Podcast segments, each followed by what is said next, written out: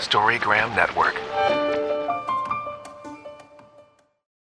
Hosting for this podcast is generously provided by Transistor at transistor.fm. Hi, my name is Laura Lee, and this is It's Not About Food. So, it's not about food, and it's not about weight. What is it about?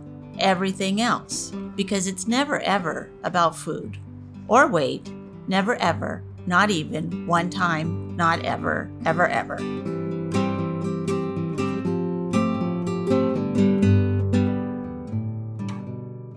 Hello, everyone. This is Laura Lee Rourke from It's Not About Food podcast. And today we're going to be talking about observation. And in the front of the card is the goddess is sitting on a little ledge next to a little hill that she's able to sit next to. And she's writing, maybe journaling. And her deer animals looking over her paper and is a very sweet card, really. The colors of it, it just looks very peaceful. So the back of the card says observation is the ability to observe and question our behaviors. When we can do this with a sense of detachment, curiosity, and no judgment, like a scientist can, we can then be safe enough to see our true behaviors. Only by seeing ourselves as clearly and as honestly as possible can we start to understand our behaviors. So for me, this card is about being able to step back a little bit and notice your behaviors without being mad at them or without wishing they were something else or going into a shame spiral about them. Just like, isn't that interesting? I have a feeling, I think, and then I do this thing about that, but I still have this feeling and I'm still not feeling good. And I tried to help it through this other way. But if we can just step back and go, oh, I have a feeling. Okay. I have a thing. Okay. Maybe there's an action to do and maybe there's not, but we can have that sense of detachment about it. It's sort of like we're not the feeling. We have a feeling, but we're not the feeling. And we can also look at it curiously like, do I need to do something about this? Is there an action I need to take? Do I need to just sit with myself for a minute, put my hand on my heart, tell myself I love me? You know, a lot of times I find if I just tune into the feelings, they will pass. This too shall pass. And I don't really have to do anything. I just have to acknowledge what's there a lot of the time. Maybe there's stuff to do, but a lot of times a feeling wants to let me know it's there. It's just saying hi. Hi, you're still sad that your dog died a month ago. Okay, I get that. I had him for 17 years and that was hard. So there's nothing to do about it. There's just to feel that I miss my little scooter dog. So I feel like that's the whole piece about seeing ourselves and our feelings and our thoughts and desires as honestly as possible helps us move through them. And then we don't have to really be weirded out about that we do. you know, it's like, of course, it's okay. And I, again, it's sort of like if I bring it back to like feeling sad about Scooter, I've had people say, well, he had a nice long life, but that's not so helpful because I would easily have him another 17 years if I could. They don't even need to say anything. They can just say, yeah, I get it. We're always trying to fix it. I'm trying to fix it myself or they're trying to fix it for me. And it's better just to let it be. I think. And that's the wonderful part about observation is you get to just see it. So I am really grateful today to have a really wonderful woman with me here. And she uh, came into my life through the Beyond Hunger peer education program. She was such a good helper. you know, she had already been through some recovery, lots of recovery. She had a sort of a, already a really good speaking voice and had really good ideas about how to get this message across to teenagers. And I don't know, I just don't know if I would have made it those first few years of taking over the peer ed program from Felicia and then Barbara when they needed to leave without you. You were such a huge help to me, really. I still use some of the stuff that you created yourself. So I want to introduce Alexa and just really, again, thank her so much for being in my life. Still, here she is today, being on the podcast. Fabulous. Mm-hmm. So, hello, what you doing? How am I doing? Hi, Laura So cool. I was just before coming on here reflecting about that time in peer education. This is what I was thinking about. I was thinking about how we were in these high schools and we were talking about body image, how ridiculous this body image that society tells us that we're trying to be, how ridiculous it is. And we were up there preaching and, and don't believe it and love yourself and, and eat and all that, and how the looks on these teenagers' faces were like the look of what are you saying to me? Like, and I was just feeling into that right now. Like, of course that was the look because that's how hard it is to work against the standard that this patriarchal white supremacist culture has put up for us that it feels like pushing a boulder up a mountain to try to do the other thing. And i just had a moment of like wow what work we were doing I know. Work. And it just gets harder and harder as the years go on with more and more images and more and more of the social media, which wasn't even really a thing 10 years ago when we were doing this work together.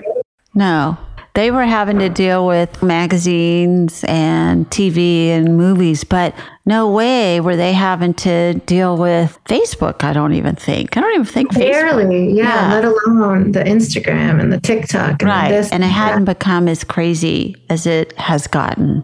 Yeah. Right. So, yeah. So these days I teach meditation and mindfulness in the spiritual world, in the, in the Buddhist world. And I've been thinking about, I think my practice has changed. I think for so many years, Lee, I was trying to rewrite this body image for myself and like, okay, this is not true. Tell myself a different story. And it was all very much like up here in my head, trying to think my way into a different reality observing thoughts and how the thoughts came from my past and how they're deep grooves and trying to change just like you were saying trying to observe and understand where they came from. And, and that really it's such an uphill battle to try to change our idea of what ideal body image with the like is. the head right? So it's so big. And try to think our way to a new way. And then i had this in the last couple months wake up moment where I realized that this way that I've been relating to my body and healing and meditation even was relating to my thoughts about my body. So in essence like I was relating to a concept of body, like the thoughts of what a body should look like, even the thoughts of what a body should eat, the thoughts of when a body should sleep, like the thoughts about when a body should move. And like that was all concept. And then started dropping down with meditation practice like into my body. And like oh this is my body. What's here right now? What's happening right now? Like the sensation in my palms of my hands when i close my eyes there's like this vibrant aliveness. The bottom of my feet and it started opening this just understanding that oh there's an experiential body happening right in this moment. And that's different from thoughts about body. And so that that's what i'm excited about these days practicing and dropping and even like feeling into the heart and emotions. It's like that's a body experience. And feeling the movement of heart. And as i've been meditating in this way and practicing in this way the body wisdom reveals that it needs and what it wants. And it's like you don't have to try to rely on thinking your way into it anymore because it's not reliable, the, that thinking. yeah, it like, oh, changes it was, all just, the time. Right. And it's just fascinating because when we're dropping into our body and just pausing and feeling and asking, what does this body need right now? It's like, maybe it needs just to lie down for 10 minutes or maybe it maybe it actually what it you thought it you needed to lie down but really it's a super fast walk around the block. Maybe you think oh really i should have a chamomile tea but the body's like no i think just a jolt of caffeine actually might put me in the right it could be different than what we think what i know. we, yeah. So the question is always then how do we get to the out of the brain and into the body, you know, and into the heart or into the spirit of the matter of don't believe everything you think, but actually check it out with this other part of you without using your helpful brain that wants to help us at every little point. Here, do this, here, do that. Yeah. I have one teacher who, meditation teacher, who says we begin the long, arduous 12 inch journey from the head the heart, you know? Right. Like I just have this image of of dropping down, just like a boom. And it's like there's gravity happening every moment. Like literally the earth Always. pulling our bodies to itself. All we have to do is turn our attention to that. And there we are in the body. Because this experiential body that's right here cannot be in the thinking mind. It can't be in the past or in the future. It's just right here, right now. Yeah, this hurts, this doesn't hurt. this feels good, this doesn't feel good. It's very simple. Yeah, I'm it's like hungry. this mantra feel I'm my thirsty. feet. right. right. Feel your feet on the floor. Yeah. And I actually, w- working with clients that get very confused about, you know, this loop to loop obsession going around in their head is just stop everything and say, Where are my feet? Put your feet on the floor. Just stay right there. Stay right there. And it helps them get grounded for sure. I think another interesting thing to do when the mind is uh, dancing away with the thinking, which is which it's doing most of the time, quite Yeah. honestly. It's this little job. Yeah, is to drop in a little curiosity of like, where do these thoughts live in the body right now? And honestly, you don't always find an answer. But what happens is you start to look in the body. And Yeah. there you are, you're back down. You just took the journey. And maybe you don't find out where the thought is living. Or maybe you notice, oh, wow, my heart all of a sudden feels like it just squeezed or my belly's tight. Maybe, but sometimes there isn't an answer, but then, but then you're looking. Yeah, sometimes the answer isn't as important as the question. Yeah. Yeah, it's beautiful. And that movement down. So, how did you sort of find, I guess, your body in your body and without your head?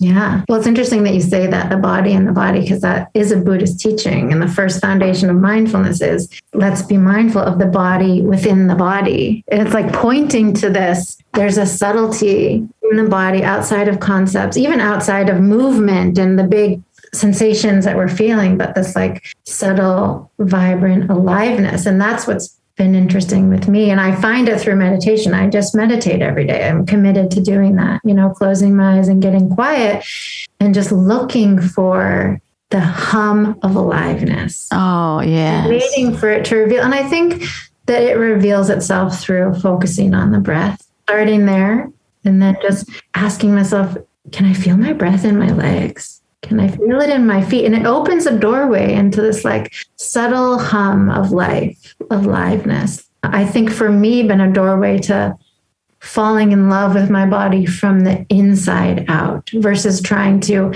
make peace, love this image, which really is just putting all the value still on image. It is. It's still the same old game. Well, I love this image. How about just love this body, however way it is? I love that falling in love with your body. And that I think is so important, especially for people who are just devastatingly struggling with body hatred, just loathing their body, just cannot friggin' stand it at all. Can't stand to look at it, can't stand to touch it, can't stand to walk around. And it's like being apart from our soul. We just, how can we be like that? How can that happen? Yeah.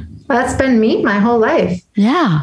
Oh, and it just got worse after becoming a mom, just seeing the, the body change. And it's been my whole lifelong journey, and I'm passionate about it. But I just realized that every time I would see the image of myself in the mirror or try on the, clo- you know, all the things we do, try on the clothes, and it was just always that same reaction of just not good enough. So I really worked on trying to no this image is beautiful. It's okay to be round. It's okay.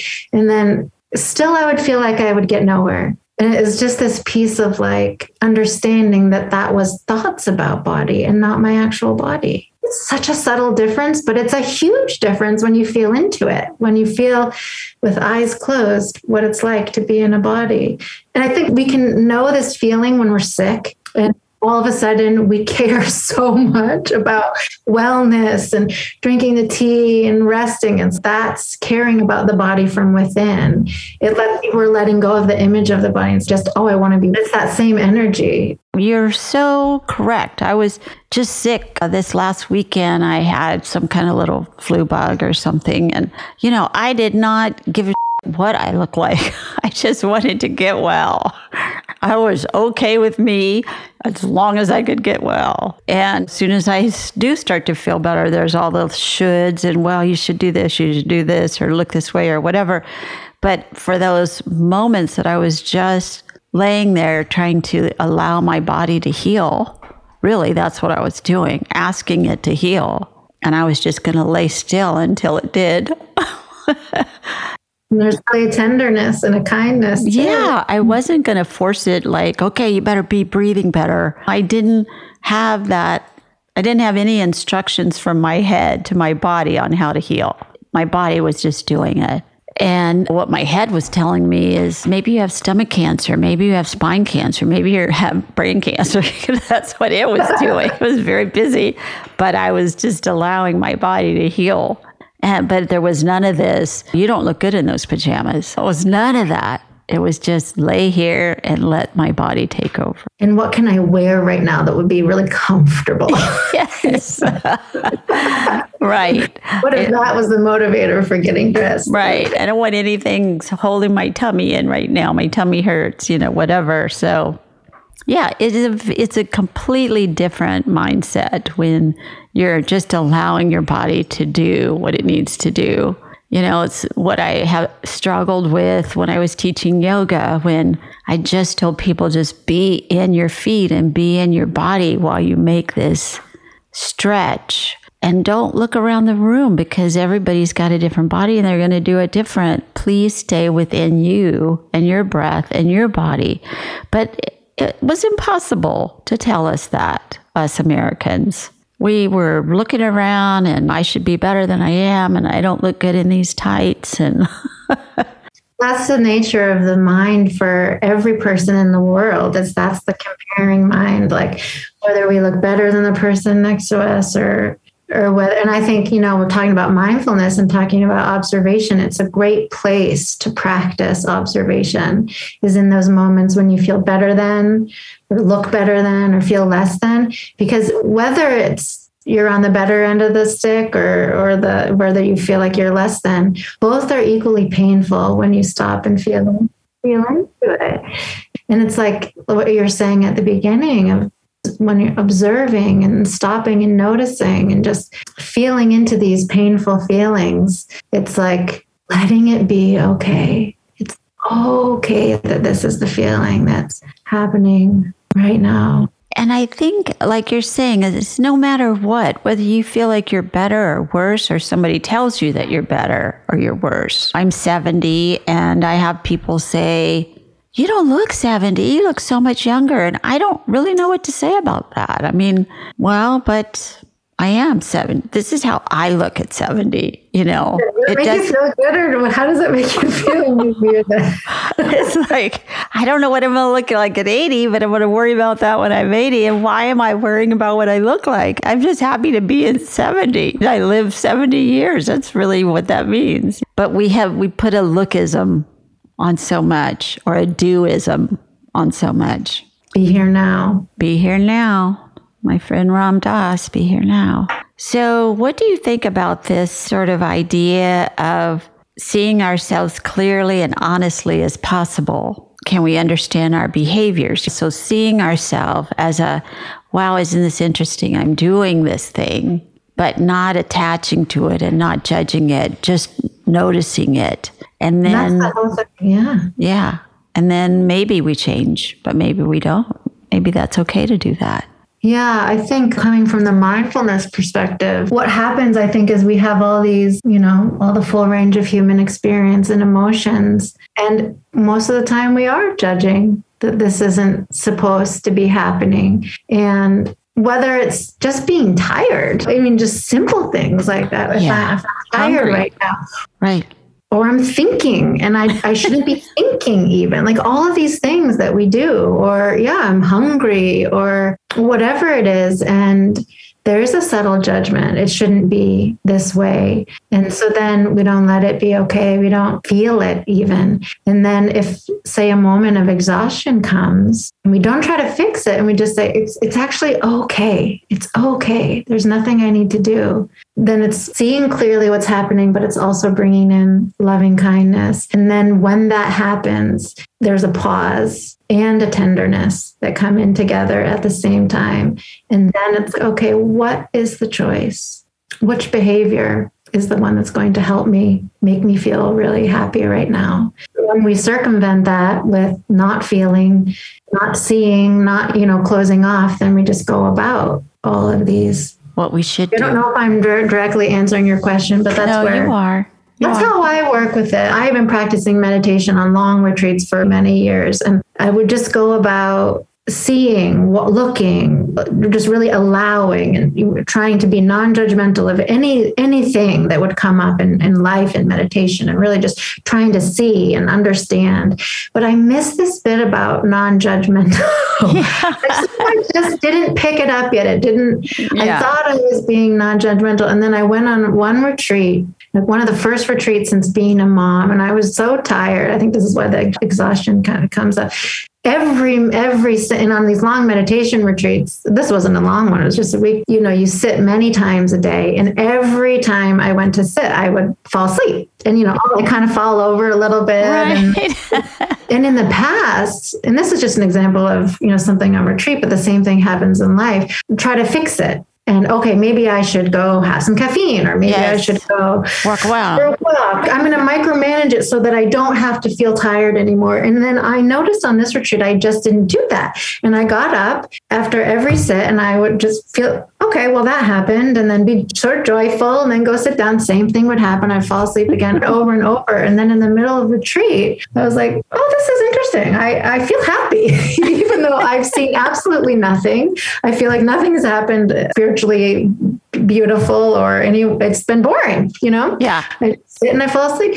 And then I realized that what I was saying to myself the whole time was, it's okay. It's okay. And it's it has become my mantra and it has changed my life actually. Whatever whatever it is, it's okay. And it's this piece of seeing what's happening in the mind, but really allowing it to be okay. And it's so tender. And I think the whole thing slows down in that moment. And that's where the moment of choice is because the tenderness is there. It's okay. It's even okay that I feel like I want to binge right now. That's okay. I'm not doing anything wrong. It's happening because that's what I've always done. Whenever this emotion comes, I feel like I just want to eat and eat and not stop. And it's okay that I feel that way, but I'm not going to do it because that's going to hurt That'd be me. a whole other thing. And that, for me, that was the moment of like, it's okay that I feel like I want to be thinner. That's okay. That's just what the mind is doing. But I know I'm not going to do anything about it. Exactly. harm.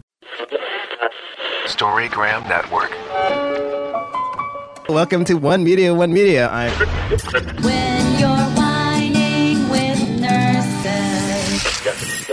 It's a place I like to call The Bleed. My name is Laura Lee, and this is It's Not About Food. The art of being yay isn't just something he developed. Storygram Network. You know, I'd rather just learn how to be okay with the way my skin looks at 70 rather than jump through a million hoops and get surgery and all kinds of different things because that doesn't feel right to me. I'm not saying anybody else should or shouldn't do it. It's just for me, I just want to be okay with however way I am. And even if the thought comes like, oh man, I wish my skin was tighter, that's okay too. Absolutely. But then seeing that, I'm like, oh, isn't that, that hurts that I want that, but that's true. But that doesn't mean I'm going to do anything That's right. That's right. And that's for right this minute, too. I don't have to worry about past or future. It's like right now, am I going to just sit here with what is? Yeah, I think so. It's okay. And I love the image of you falling asleep and then going, oh, I should have coffee. I should do this. I should do this. So you don't have just this physical reaction to being tired. That cannot be, especially at meditation class. We just do that all the time, trying to micromanage our experience when actually, if we just come back to the moment, it's like, it's fine. Even though it's super uncomfortable, a lot of the things that come up in our minds are really painful and uncomfortable. But if we stay with it right in this moment, more or less it's workable. It's the fear of what's coming next. That's exactly right. that is where the problem comes. Yeah, if we stay in the moment, we're okay. Even if the moment is terrible, there's not going to be another moment. If the moment is full of fear and terror or whatever, it's okay. Just sit and this too shall pass. Really will. And then it's asking the question, what does that mean? What does that mean to be in the moment? Because we can just say that so easily. Just be here now. Just be in the moment. It's like, what do you do? How do you do that? And I think that's where I come full circle back to the body. Then it's okay, there's a moment of fear. Usually that's what's underneath every difficult emotion is a fear. Okay. Some primal fear that we've got, you know. And then where do I feel that in the body? In my heart, I'm sweating or my throat is closing. That's how to be with it in the moment is just seeing where it lives in the body. That slows everything down. And that gives us the time to actually feel into what do I, how can I be with this right now? So, not that we just have to meditate our way through things, it's not that at all, but it's starting to look where do I feel this and how do I be with this? Okay, how I want to be with this right now is to call a friend.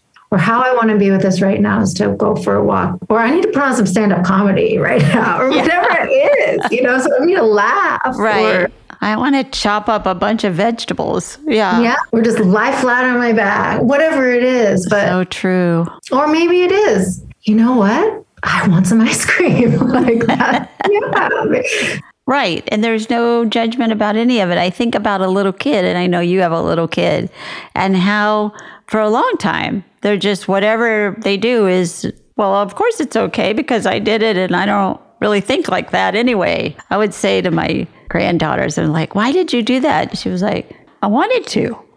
you know, I mean, it was, it was what I was doing. I mean, it was so clear to her that she wasn't thinking about every little action before she took the action. She just did what she did. And at some point, she changed, you know, she got domesticated, you know, but before that, she was a wild child. And I felt like I should be so much more like that.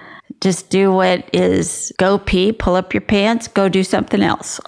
you know, it wasn't any, okay, now what do I do? It just was whatever it was. It was Deep beautiful to see. beautiful. Yeah. Stream of consciousness. Yeah. And the way that children work with emotions is they don't have any self reflection. So they can't actually be, they're not actually aware of what they're doing. So they're not actually enlightened. Yeah. But it is interesting to see how they work with it because a tantrum comes and it can be as big as, as a room. And it can feel like it's never ending. And then it does. And then they're like, cool, let's have a candy, you know, or whatever. Like we're done. And you're and you're there like shaking. As a know, I, you know, I Yeah. Little kids for so many years as a teacher. And I would hold these children through tantrums and, and they would be off and running and playing. But it was just like screaming level 12 two minutes before and my whole body shaking. But there they are. They're off. And it's like, yeah, it is that easy to let it go. Right. If I don't get attached to it, exactly. Because they're not attached to it. I can again remember my son when he was little going, What's the matter with you? And I'd be like, You were just like really upset. He goes, Yeah, not anymore. Let's go. I, I had this one of the most amazing experiences when I was teaching young children. Like a four year old had an hour long tantrum in the preschool classroom. And I was just really holding the space of awareness and making sure she was safe and she was hitting me and trying to go out this. I couldn't let her go outside because she, she would just run. I don't know. You know, it was like I had to keep it contained and it was just really holding space for an hour of, of really the, the biggest high level of screaming. But I felt really lucky that I had a mindfulness practice. So I kept just staying present. And even though it was really challenging and wondering, am I doing this right? Like, for sure. And finally, I mean, and it really did last an hour. And then finally, I mean, we traveled all around the room. Was- finally, we were, I think, just in the bathroom somehow in the closet. And there was this curtain hanging down.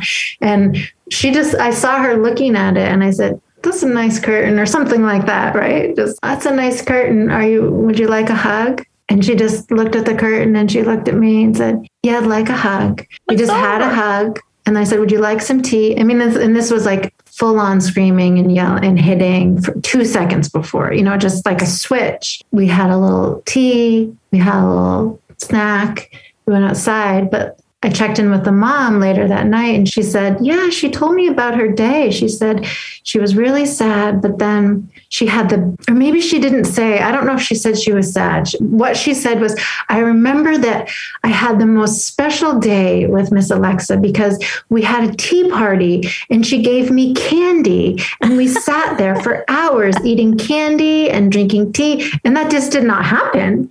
But that was her memory of it Wow. which was so fascinating. It was such like the testament to, well, many, many things, but holding just a loving space of awareness. And for ourselves, we do this too. We have tantrums for some of Oh. us longer than an hour. For you know? sure. Days, a week. Yeah. And it can be just that sweet if we hold it with that kind of tenderness and we can just learn. We can reparent ourselves. We can hold ourselves in that way. And Yes. Beautiful. grist, grist for the mill for loving ourselves. You know, but that was interesting. I love that. And she had no memory of the hour long tantrum. You have a memory of the hour long tantrum, but she has a memory of something else completely different. Beautiful. powerful story. Yeah. Yeah. Really great. So, what are you doing now for your work and your life and your path and your thing that you're. Yeah. Well, right now I um, have the great honor to be mentor teaching as a part of Jack Kornfield and Tara Brach's mindfulness meditation teacher certification program. So great. all 2,500 people from around the world training to be mindfulness teachers and just two year program mentoring them as they navigate their way through the process of becoming teachers. And then Jack Kornfield and Tara Brach also started a online forum bringing together people from all over the world in small sanghas, small communities to practice. So just leading those every day, doing the meditation thing and waking up together to loving ourselves. So cool. So Yeah, you're so- actually having sanghas of people all over the world coming in on Zoom or something. On and on Zoom, we call it, ah. I call it the Sky Temple. We meet there. Yeah.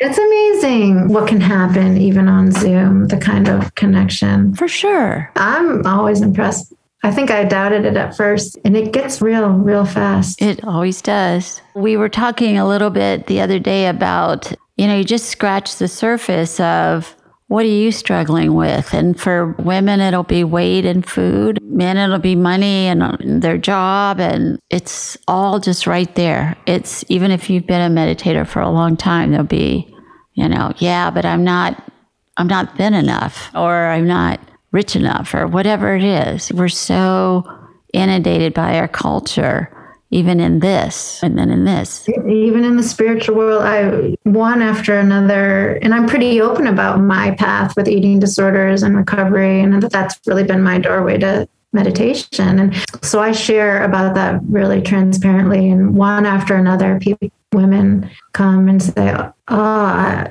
I too struggle with this and maybe never have told anybody and one after another laura lee. So something that i think we need to be start being even more transparent. And i think the reason that we aren't is the shame. The shame. That's it. and it's it has to do with for lack of a better word this patriarchal world that silences women to not and because we're all buying in to this story that bodies should look a certain way that we're afraid to let it go we're afraid to talk about it we're afraid What will to stop, happen? Stop know? dieting we're afraid of all that you know It's like, we'll just run willy nilly through the streets. Who was that that said that? Naomi Wolf said if we stopped dieting in the kitchen, we could start marching in the streets. And, you know, I was like, wow, that is such a powerful statement. It's we are starving ourselves instead of standing up for our rights, noticing some of the stuff that, again, is done to women all over the world, women and men, boys and girls. God, you know, how does any of us ever make it anyway without like losing their all the time?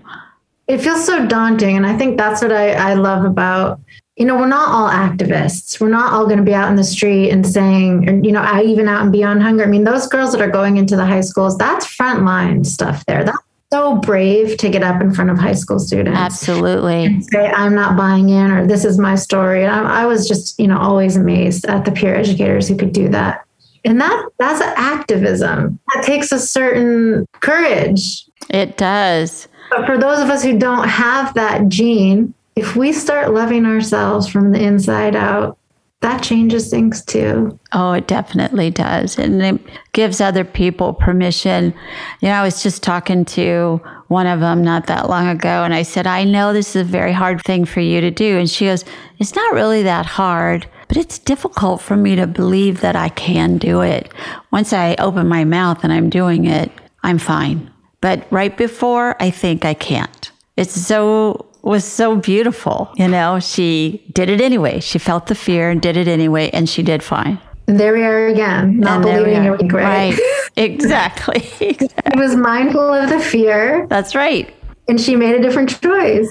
Yeah. I mean, I watched her. It was almost like she went through her whole life story in about one minute as she was going to talk. And she did it. We had classes back to back every 55 minutes. And she did it for the next one and the next one and the next one. So there was always that moment of choice. You can choose to step out on the diving board or you can climb back down the ladder. It's okay, no matter what you do.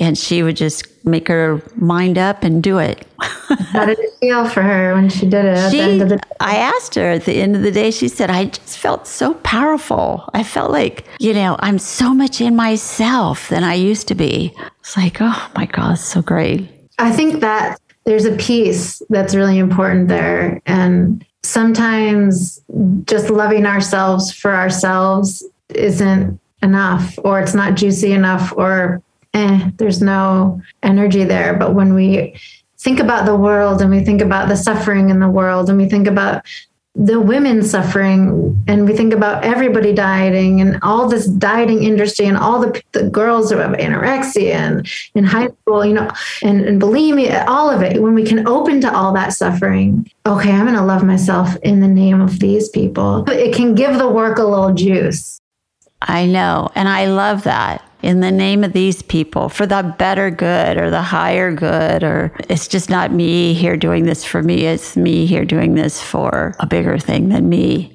what I think is so important about that peer educator program is just that. Because I mean, I don't know how it is these days, but I remember 10 years ago, a lot of these girls were deeply in their own recovery while they were doing it. And there's something about when you're talking the talk, you want to walk the walk, want to try, you feel inspired. And that's that same energy of, okay, I'm doing that for these people that I'm sharing this with. And they're, to me, to talk to their own peer age group, maybe a little bit younger, maybe a little bit older, but around the same way. And then do it even in their own school that they go to all the time. It's like so out there, but they just step right in, just do it. This is what I'm here for. Let's go. They like the, we don't call it PowerPoint anymore. It's, uh, Google Docs. I get them to help me to put it together every year so they get an ownership of it. And um, yeah, so it relates to them and it sits with them well, and they're happy to do it. and they're empowered and look at so many of them what these these young women are out there in the world doing right now my amazing to watch It is. It is. And I'm so glad you were in on the ground floor and a lot of stuff like I told mm-hmm. you, you set in motion and we still use that same idea. Love everybody. Still have that everywhere. everybody i love that for every possible meaning of Yeah. that phrase Yeah, exactly. So, would you do me a favor and read this last part of this card today? I will. today i will practice observing my thoughts feelings and behaviors with a sense of detachment and curiosity when I find myself doing a behavior I dislike, instead of judging myself, I will say, hmm, isn't this interesting? What is my experience right now? And the the mindfulness of remembering to step back a little bit and, huh, interesting. you yeah. I am so, so grateful to you for being on my little show today and um, just really grateful for who you are and what you've done and still continue to do. Yeah, you too. Right back at you. Okay. By the way, you look good for 70. Yeah, but what if I was 60? Would I look good at 60? Oh, yeah, you're fabulous. Yeah. You're fabulous. I'm sorry about Scooter. I know. I know. Mm. I know. He wormed his way into everybody's heart. So thank you. Keep your family safe and you safe. And I will see when you come down here the next time. Thank you for listening. You can find me on all the social medias at It's Not About Food. And if you would like to get the show a week early and ad free, you can become a member at Patreon. Search It's Not About Food podcast. Thanks so much.